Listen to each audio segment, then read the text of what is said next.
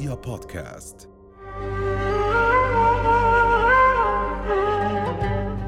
السلام عليكم ورحمة الله وبركاته أيها الأعزاء أحييكم ودوما على المحبة نلقاكم.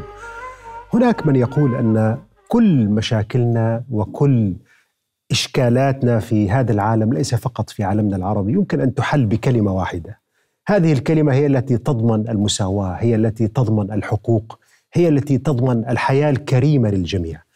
هذه الكلمة هي كلمة المواطنة التي ترتبط بالدولة العادلة القوية التي تتعامل مع الجميع مع جميع مواطنيها بطريقة واحدة. ليست دولة فئوية ليست دولة طائفية هي دولة قادرة على بناء مجتمع قوي وحضارة قوية. الحديث عن المواطنة أيها الأعزاء هو حديث اللحظة وحديث العصر. حديث السياسيين وحديث علماء الاجتماع وحديث المواطن البسيط الذي يطمح إلى حياة كريمة، كل هؤلاء همهم اليوم الحصول على هذه العدالة وعلى هذا التكافؤ في الحقوق والواجبات. نتحدث اليوم عن المواطنة وضيفنا لهذه الحلقة الأستاذ سائد كراجة. أستاذ سائد أهلا وسهلا. أهلا بكم شكرا على الاستضافة وسعيد بوجودي معك مرة أخرى. الله يبارك فيك، يعني أستاذ سائد المواطنة هل هي منجز غربي أم منجز إنساني؟ هل هي صناعة استطاع الغرب من خلال تطور الدولة وما يسمى بالدولة الحديثة بعد وستفاليا 1644 أعتقد بعد الحروب الدينية هل المواطنة هي صناعة حضارية للبشرية جميعا أم أنها منتج غربي يريد البعض أن يفرضه على مجتمعاتنا؟ الحقيقة دكتورنا المفهوم المواطنة مفهوم قديم. نعم. ومفهوم متطور. وكما أضفت كما أشرت بدقة أن هذا المفهوم بمعناه الحديث تبلور بعد معاهدة وستفاليا حيث سبق هذه المعاهدة حروب دينية حرب 30 سنة والمئة سنة وحروب طاحنة. استقر فيها الضمير البشري أن يراكم على مفهوم المواطنة تاريخياً. الذي بدأ منذ اليونان ليقول بهذا المفهوم الجديد. والمواطنة بهذا المعنى في الدولة الحديثة إن صح التعبير هي رابطة قانونية بين الفرد والدولة. هذه الرابطة القانونية عنوانها الجنسية. فكل من يحمل الجنسية هو مواطن وبالتالي يتمتع بالحقوق والواجبات التي ينص عليها دستوره. فردا على سؤالك الكريم أنا في تصوري أن هذا إرث إنساني ساهم به ليس فقط الغرب بل الشرق نعم. وأيضا فيه الفكر الإسلامي في وثيقة المدينة وفي غيرها من السلوكات التي مارسها المسلمون آه، والمسيحيون قبلهم في دولهم لكي يراكموا هذا المفهوم الذي قدم للإنسان كما أشرنا آه، بعد معاهدة وستفاليا. يعني أيضا إشكالية المصطلحات والألفاظ الوطن المواطنة الوطنية هناك من لا يميز بين المواطنة كمصطلح هو يرتبط بجوانب قانونية وسياسية واجتماعية ثلاث مجالات سنتحدث عنها وبين الوطنية كحس أو كانتماء. هذا التمييز بين المصطلحين. كما أشرت أيضا المواطنة مفهوم قانوني بمعنى كل من من ينتمي للدولة التي يحكمها الدستور ويحمل جنسيتها فهو مواطن فيها. وترتب على هذا المفهوم القانوني أن له حقوق وواجبات. عليه واجبات أن يقوم بها وله حقوق أن يتمتع بها. والدولة تقوم باعتبارها المسؤولة عن تطبيق القانون توفير البيئة التي يمارس فيها هذا المواطن حرياته وحقوقه أما الوطنية فهي آه، مفهوم سياسي. قد تكون الوطنية بمعنى آه، القومية. قد تكون الوطنيه بمعنى الشعور الانتماء كما يسمى حاليا. فالوطنية مفهوم سياسي أعم من المواطنة وهي مفهوم محدد. داخل المواطنة داخل المواطنة يمكن أن يت يعني يختلف الناس في مدى قيامهم بما أسميه أنا واجباتهم وحقوقهم. يعني الوطنية هي أن تمارس واجباتك وحري وحقوقك التي نص عليها الدستور جميل. فبهذا المعنى هي سلوك بشري مختلف لكنه يحكمه المواطنة كرابطة قانونية طيب هنا هون أستاذ سائد يعني هل من علاقة بين يعني المواطنة يعني الإنسان الذي يأخذ حقوقه والإنسان الذي يجد أن الدولة والحكومة يعني أنصفته وتعطيه حقوقه أليس من المنطق أن شعوره بالوطن وحبه وانتماءه لوطنه سيزداد؟ وبالمقابل عندما نجد البعض مثلا يقول لك أنا يعني سأهاجر أنا سأترك أنا لم أعد أشعر بهذا الشعور نحو الوطن. لماذا؟ لأنني لا أشعر بالعدالة لا أشعر بكذا لا أشعر بكذا. اذا هذه العلاقة بين المواطنة كحقوق وواجبات وبين الشعور الوطني والانتماء هناك علاقة وطيدة. أكيد والواقع أنت كما ترى أن مسؤولية الدولة حسب الدستور هو أن تطبق مفاهيم هذا الدستور. مفاهيم الدستور تقوم على إعطاء الحقوق والحريات للأفراد. نعم. فيتمتعوا بحقوقهم ويقوموا بواجباتهم ونركز على هذه أيضا. يقوموا بواجباتهم. أما قضية مثلا إحنا في الدستور الأردني الدولة تؤمن التعليم الإلزامي. بس أقول لك شيء عن الدستور الأردني عظيم. بيقول تؤمن الدولة التعليم والعمل ضمن حدود إمكانياتها وتؤمن وتكفل الطمأنينة مطلقا.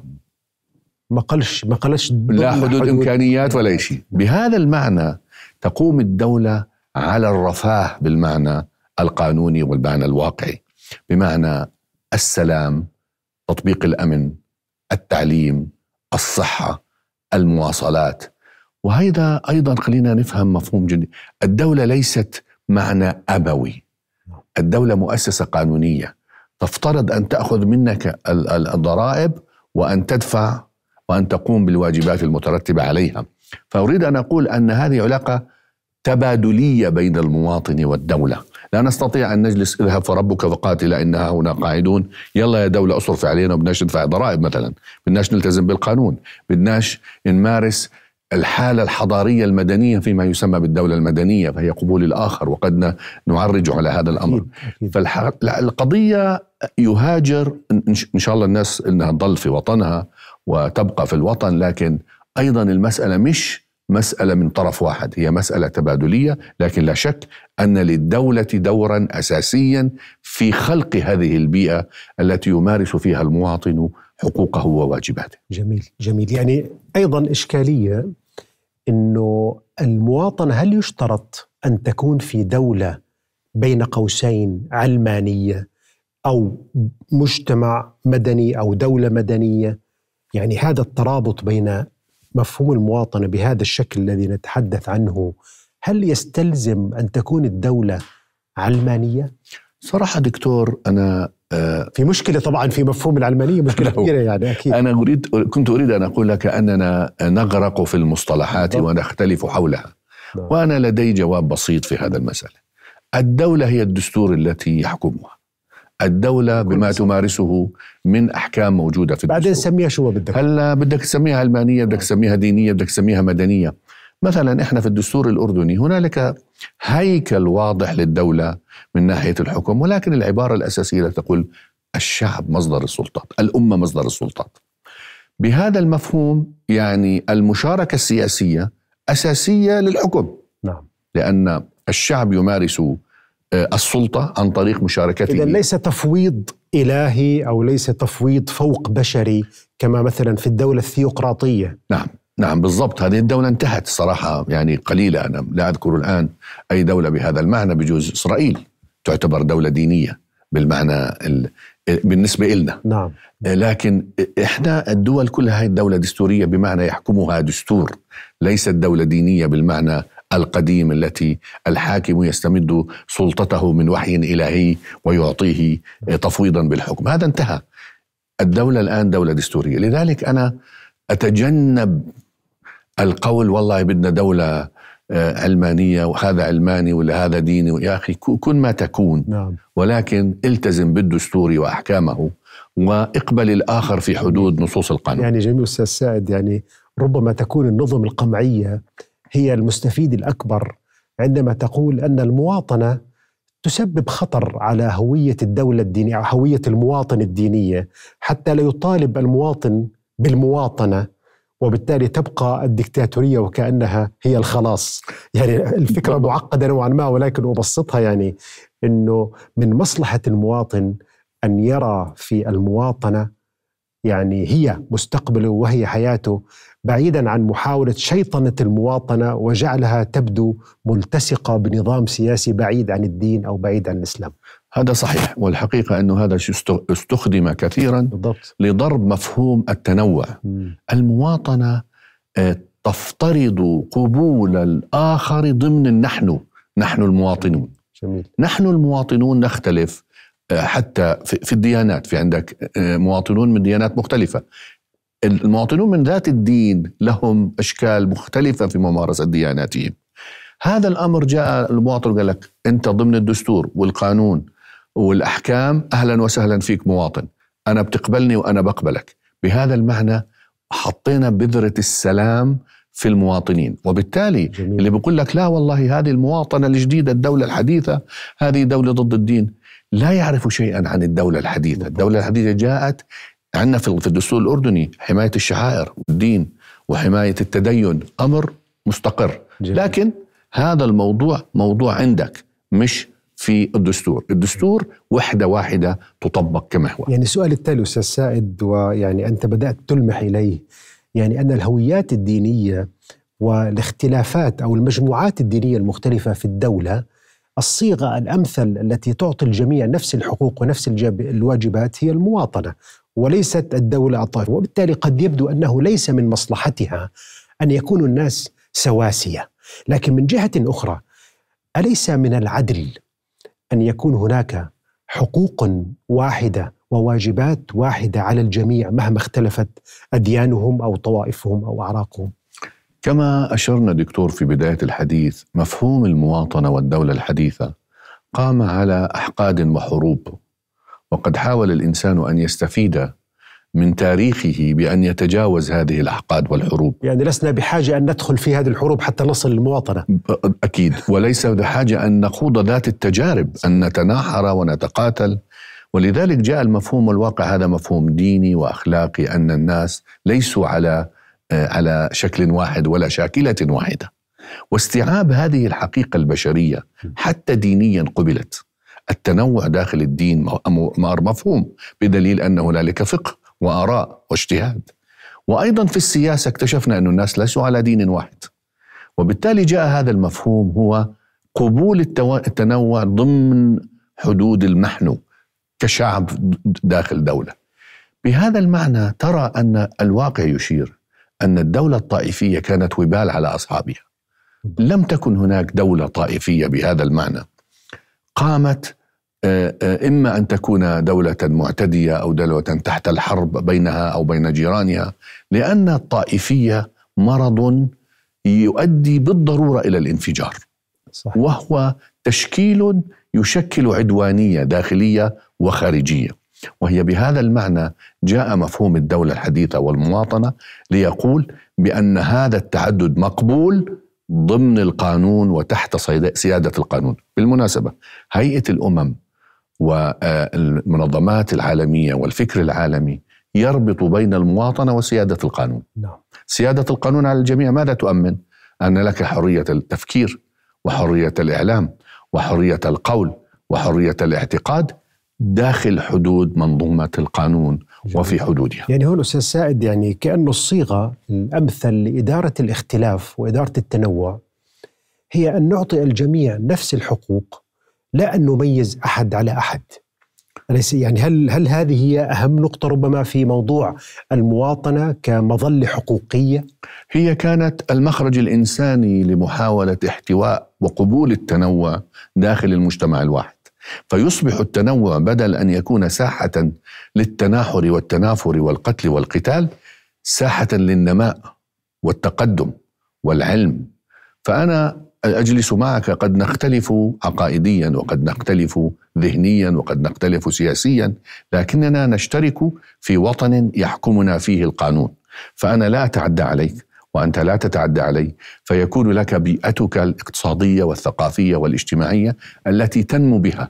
وهنا المتدين يضمن دينه ويضمن عقائده ويضمن شعائره.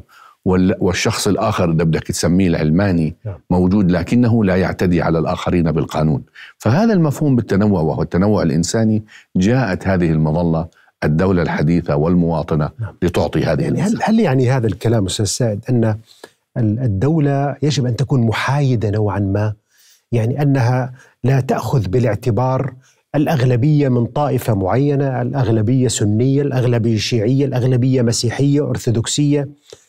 هل صبغة الدولة أو التشريعات والقوانين بصبغة الأغلبية سيبعد هذه الدولة عن مفهوم المواطنة أو تحقيق هذه المواطنة؟ في اكتساب المواطنة ما في أغلبية وأقلية مم. اكتساب حالة المواطنية تأتي من الدستور الذي يقول لك من هو الذي من هو الأردني فإن اكتسبت هذه الصفة فإنك تحتكم إلى القانون هلا مثلا في البرلمان بدك عندك أغلبية وأقلية لكن هذه تداول السلطة السلمي. فيأتي حزب سواء من أصول من منابع دينية ولا منابع علمانية ولا من منابع ثقافية يسارية يمانية وسطية.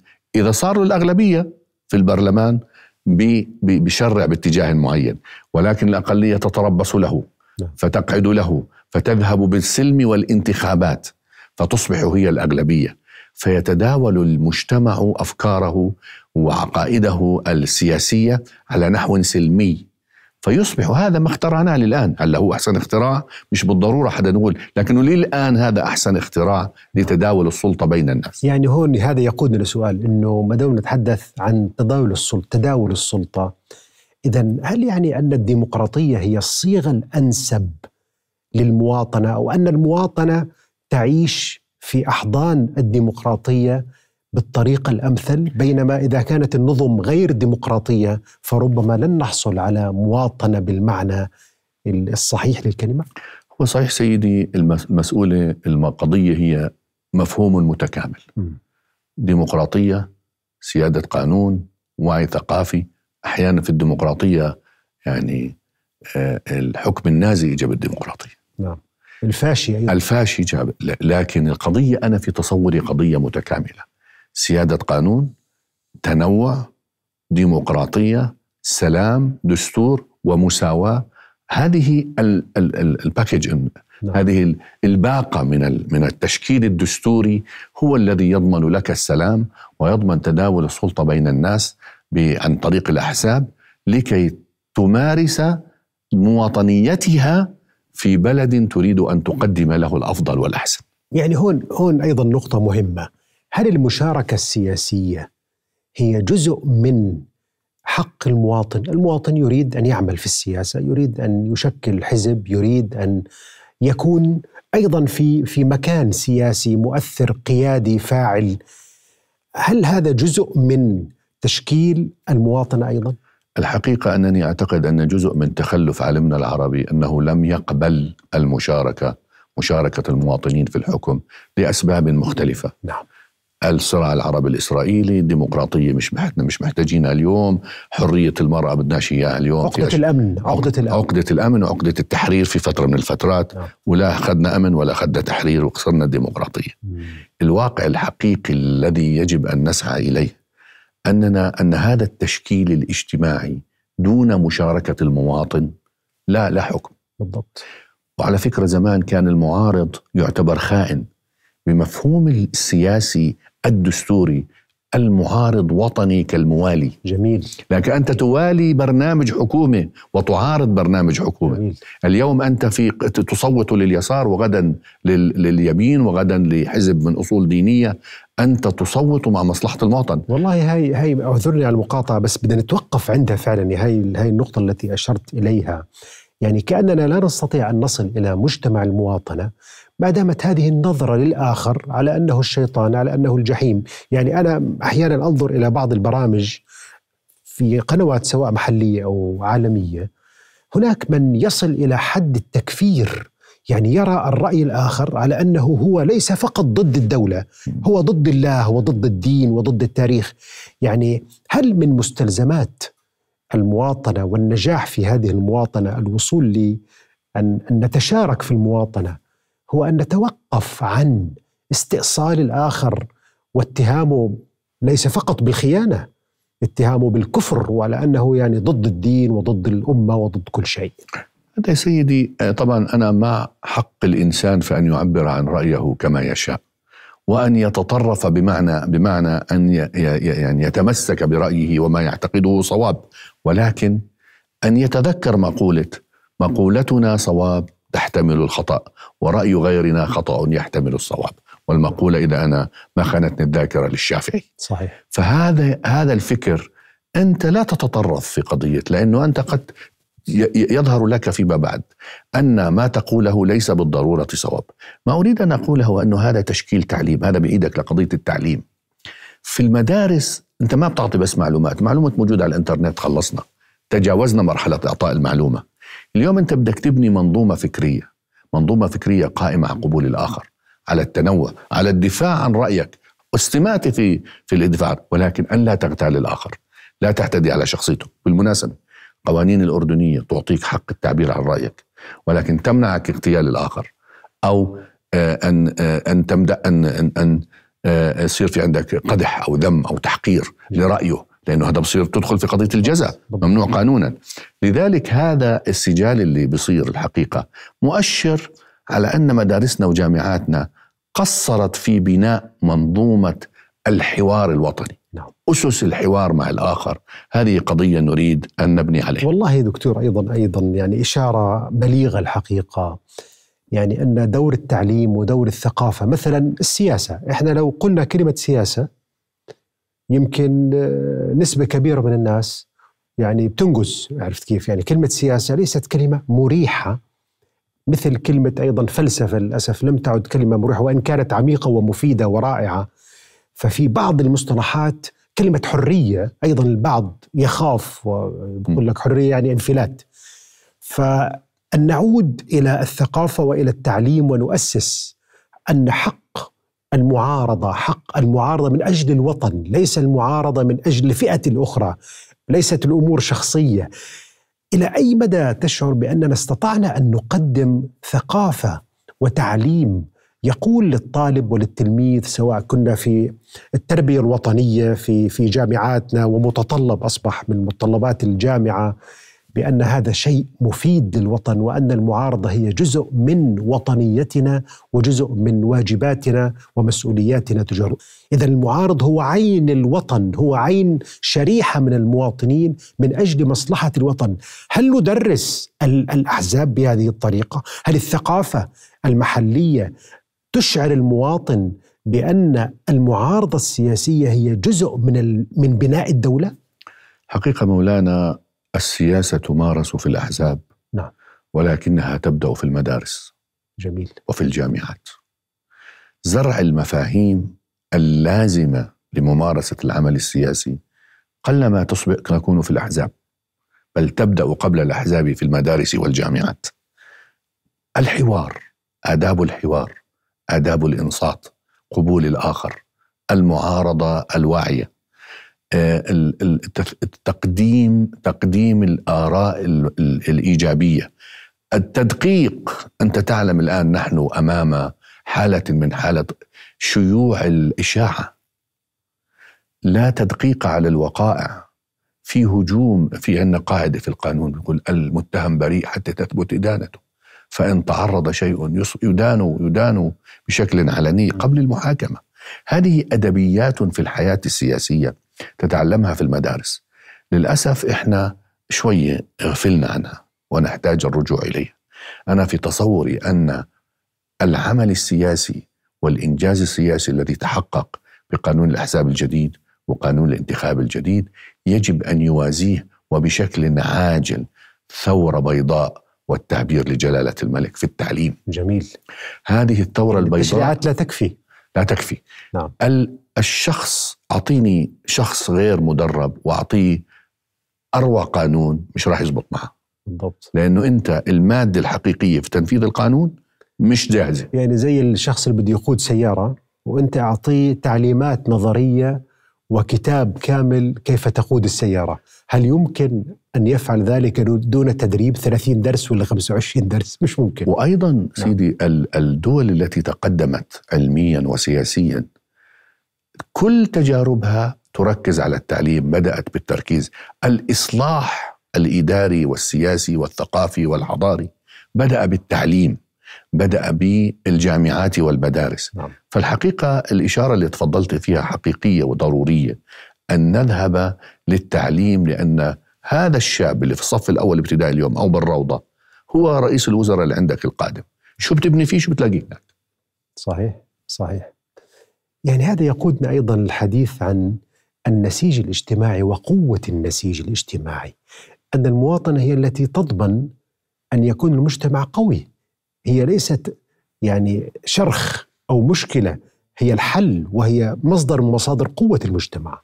والحقيقة أن الشعب الأردني من من من من ضمن ميزاته الكبيرة تاريخيا أنه شعب كان مطلعا وكان داخلا في حالة تنوع عضوي. أنت تعلم أن نصرة الأردنيين للثورة العربية الكبرى نصرة لأفق وطني قومي ووعي قديم لأهمية وخطورة المشروع الصهيوني على الأردن وفلسطين. هذا الشعب الشعب احتضن التنوع وجعله جزء من الهوية الأردنية الحقيقة هوية الأصيلة الواضحة. لذلك هذا التاريخ هذه الدولة تاريخ هذا الشعب تاريخ يفتخر به في قبول التنوع وفي البناء عليه آه، بناء دولة آه، دستورية فيها الحقوق وفيها الواجبات فيها هناك الكثير مما نحتاج أن نفعله. على التعليم والصحة والمواصلات. لكن في التقييم الحقيقي لديك المادة الأساسية التاريخية اللازمة لدولة معاصرة تقدمية حقيقية فيها كرامة المواطن وحقوقه وواجباته. جميل. يعني دعني أكون صريح وأنا أحب الصراحة يعني وأنت كذلك يعني. هناك من يقول بأن آه، ال- المجتمع الذي يغلب عليه الحس العشائري بأنه يصعب أن يكون مجتمع آه، مدني أو مجتمع يقبل المواطنة المتكافئة لأن الشعور بقوة العشيرة الكبيرة سيبقى يعطي هذا الإنسان نوع من ال- ال- الشعور بتجاوز حقوق الآخرين وأنه أجزر أجدر عفوا أن يكون هو الأولى بالمنصب الأولى بالمكاسب الأولى الأولى الأولى.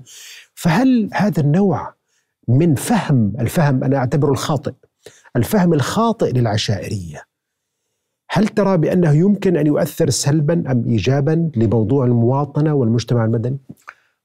هذا أمر مهم ويجب أن ننظر فيه بعناية هنالك فرق. نعم. بين العصبية والعشائرية العشائر الأردنية تاريخيا قدمت نموذج عصري متقدم في العشرينات نعم. على التقدم المدني والحضاري. وأول حكومات عندنا ما كانت أردنية بالمعنى الدقيق القانوني اللي بنقول فيه هيك أو رؤساء وزراء ما كانوش. هذا ليس نقصا في أبناء البلد في ذلك الوقت بس رؤية لمشروع قومي قام الناس من أجله. والعشائر الأردنية حتى محليا وأنت تعلم في هذا التاريخ أنها تخلت عن حكومات محلية عشائرية في الشمال والوسط صحيح. لصالح الدولة الدستورية نعم هل تريد أكثر مثلا من هذا المثل التاريخ الدستوري على تقدم هذه العشيرة الأردنية؟ جميل لذلك ما لحق بالعشيرة الأردنية في رأيي قرأ قراءة خاطئة شوف سيدي الناس بتروح للواسطة لأنه فيش سيادة قانون مش لأنها عشائري جميل الناس بتروح لاقتناص فرص الآخرين لأنه تشعر بالظلم من عدم سيادة ليس القانون. لأن العشيرة هي المشكلة إطلاقاً. وليس لأنه إطلاقاً. ينتمي إلى هذه إطلاقاً. الأسرة أو تلك الأسرة وإنما إحنا في وجود العشائر خلل صح في تنفيذ القانون إحنا رجال عشائر زملائنا وأصدقائنا من من عمق العشائر الأردنية، رجال مع سيادة القانون، رجال علم، رجال. قانون، رجال آه، واصلين مراحل متقدمة ومدنية وحضارية، فربط العشيرة بالعصبية هذا ب- ب- بمخالفة القانون والافتتاء عليه هذا غير دقيق، نعم. والمثال التاريخي الأردني أن العشيرة الأردنية انتصرت لسيادة القانون تاريخيا. اليوم المظاهر اللي بتصير مظاهر تتعلق بعدم سيادة القانون. جميل. لو اليوم سيدي أنا بدي أقول لك شغلة ببساطة على رأي الصراحة اللي نعم. تفضلت فيها. ماذا لي- ليش الطالب لما بشعر بتساوي الفرص في الجامعة بده يروح يعمل واسطة؟ ليش إذا بيشوف لن- فحص, فحص لن السير؟ يذهب للواسطة لأنه حقهم ياخذوا حقه بالضبط. مكت أما أنا لما أشعر إني حقي مش ماخده بدي أروح للواسطة. طبعا حتى نكون واقعيين أكثر في بصير سلوك اجتماعي ينمي. بقول لك يا أخي ما هو كل الناس بيعملوا واسطة خلينا نسوي واسطة. إيه الواسطة هي يا أخي ما كل البلد واسطة. ومرات بصير سلوكات عند بعض الأفراد بقول لك تعرفها عبارة أنا هاي؟ أنت عارف مع مين بتحكي؟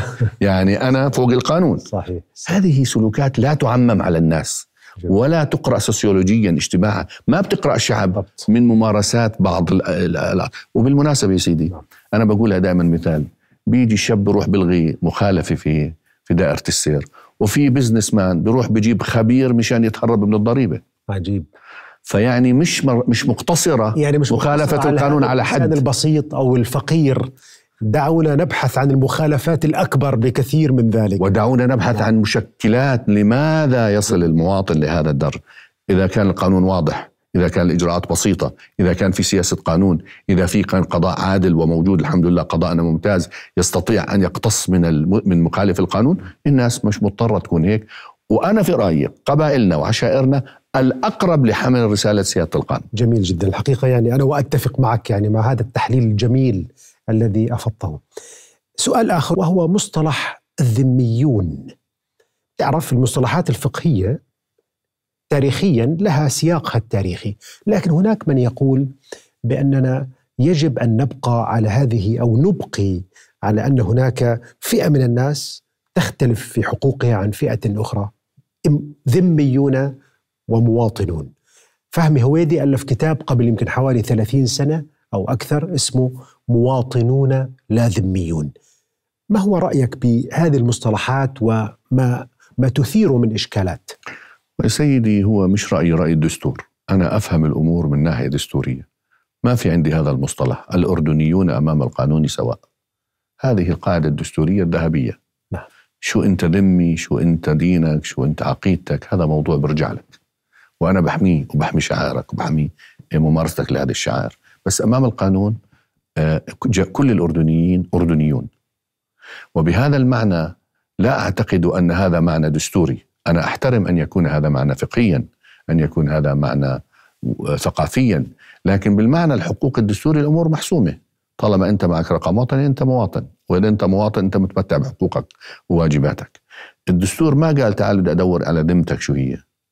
أو على دينك شو هو أو على عقيدتك شو هي. لما قال أنا بكفل لك التعليم ما قال أنا بكفل نص التعليم لفلان والتعليم.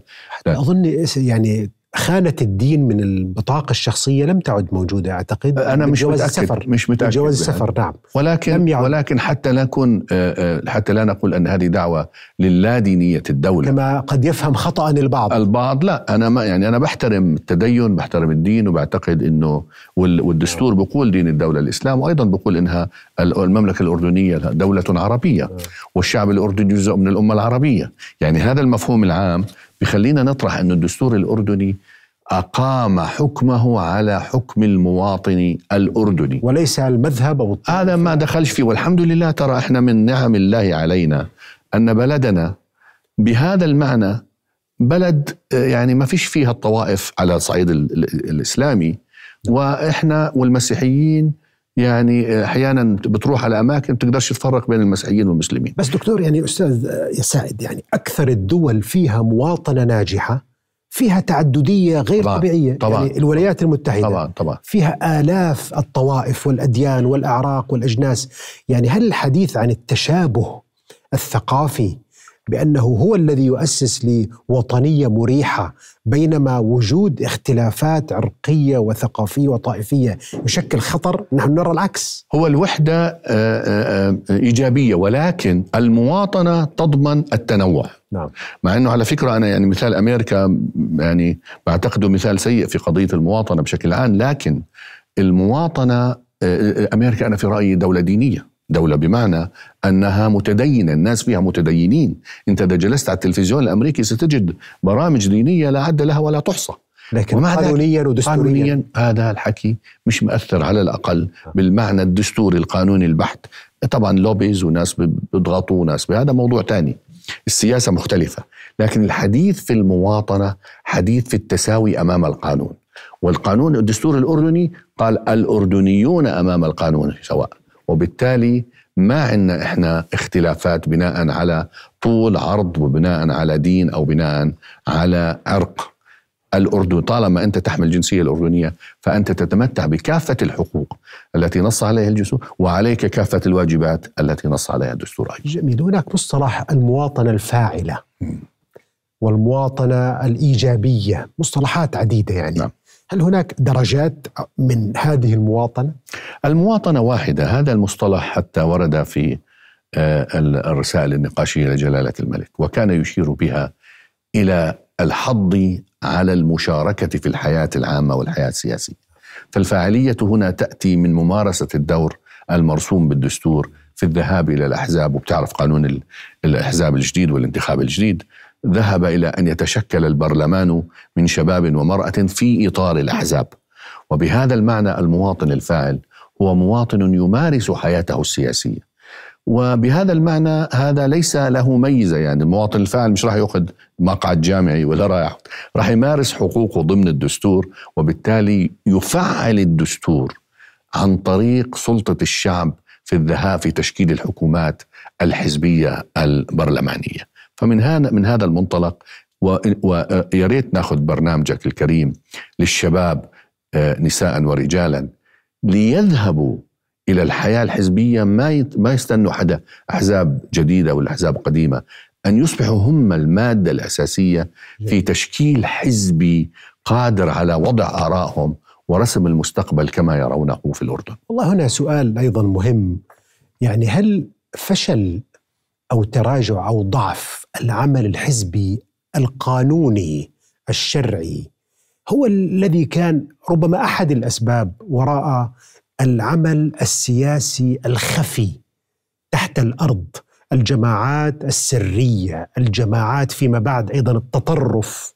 بكل أشكال ليس فقط التطرف الديني كما يذهب البعض لتضخيم الصورة وكأن التطرف الديني هو التطرف الوحيد. هناك تطرف علماني تطرف أديان مختلفة طبعا. أو أتباع أديان مختلفة.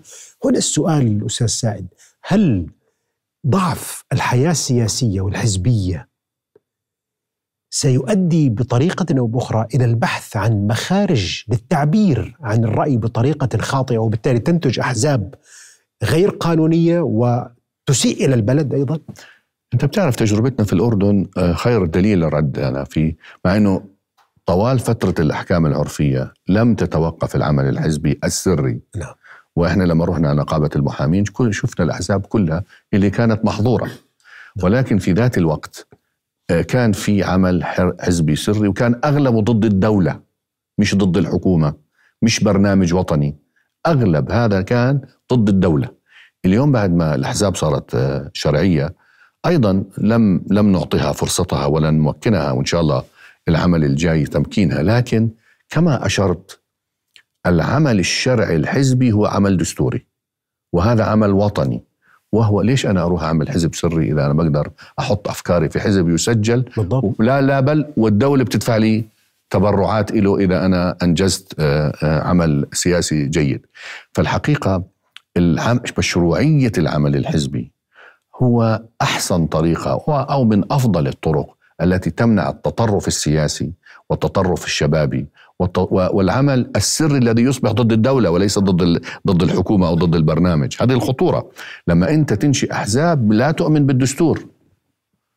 الأحزاب التي لا تؤمن بالدستور هي خارج الدستور وبالتالي هذه ليست سياسية. هذه عدوة. الحزب السياسي الحقيقي هو الحزب الذي يعمل ضمن أطر الدستور وهذا يجب أن يعطيه الدستور حقه في أن يظهر على العلن وأن يمارس حياته الحزبية في العلن. جميل يعني الشباب أستاذ سعد ربما هم نسبة 70% من مجتمعاتنا العربية تقريبا مجتمعنا الأردني هم شباب.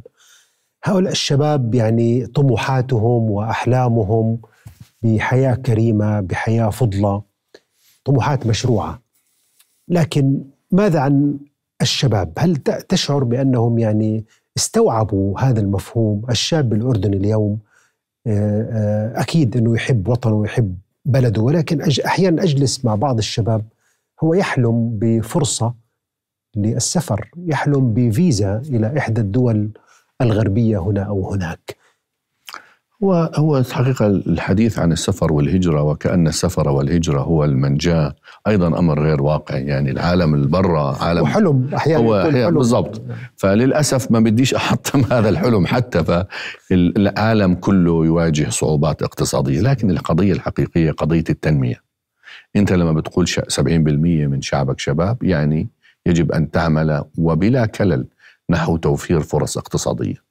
وحتى توفر فرص اقتصادية لا توظف الناس. هذا مش كلام هذا كلام انتهى. عفى عليه الزمن. أنت كدولة مهمتك أن تخلق حالة استثمارية حالة عمل. الشاب هذا مش ياخذ 350 دينار ياخذ 3500 دينار. نعم. عن طريق خلق استثمار خلق فرص عمل حقيقية. إيه، الاعتماد على الدولة كأمنا وأبونا بدها توظفنا انتهى الدولة غير قادرة نعم. أعلنوا وقالوا غير قادرين من كل أربعة بتخرجوا إحنا بنقدر نوظف واحد. حتى أظن أستاذ كا- سائد يعني ربما لم يبقى لدينا وقت ولكن لدينا في الأردن نسبة التوظيف صحيح. الرسمي من أعلى دول العالم من أعلى دول العالم وهذا وهذا مؤشر على على كثير من الأشياء غير غير المس... غير اقتصاديا مؤشر اقتصادي. سلبي يعني سلبي. لذلك سيدي أنا بقول الدولة أيضا لا توظف لا تعطي عمل الدولة تخلق فرص عمل جميل. لذلك يجب أن تكون الدولة قادرة على جلب الاستثمار المحلي والأجنبي أيضا. جميل جدا. أستاذ سعد كراجة أشكرك شكرا جزيلا يعني على هذه الإضافات والإشارات التي اشرت وأضفتها. وأنتم أيها الأعزاء إلى أن نلقاكم في حلقة أخرى. أستودعكم الله. شكرا سيدي شكرا أستاذ شكرا.